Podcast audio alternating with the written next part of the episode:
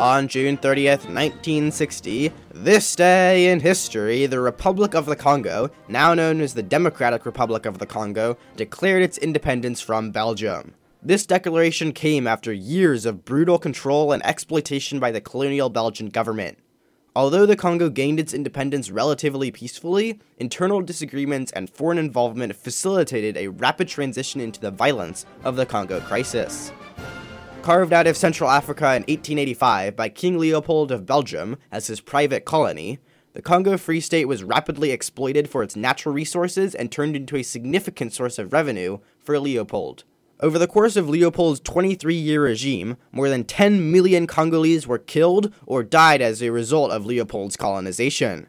Horrified by the situation in the Congo, the rest of Europe and the United States forced Leopold to hand over control of the Congo to the Belgian government in 1908. Although comparatively benign, Belgium's colonial rule over the Congo remained exceptionally cruel and repressive. Following World War II, Congolese nationalism rapidly gained traction, with multiple nationalist groups rising into prominence. However, Belgium failed to cooperate with the wishes of the Congolese population. In 1959, because of Belgium's continued suppression, protests against Belgian rule broke out throughout the Congolese capital of Leopoldville.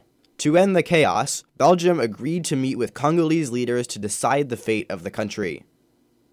On June 30th, 1960, this day in history, the Republic of the Congo finally gained its independence from Belgium.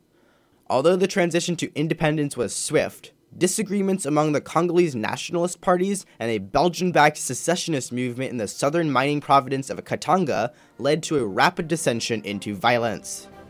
I'm Max Colfax, and you just listened to This Day in History. This has been a production of KZYX, a Mendocino County public broadcasting, listener supported community radio. KZYX, Philo 90.7 FM, KZYZ, Willits New Kaya 91.5 FM, and Fort Bragg at 88.1 FM.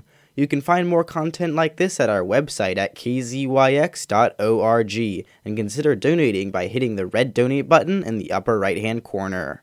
Thanks for listening.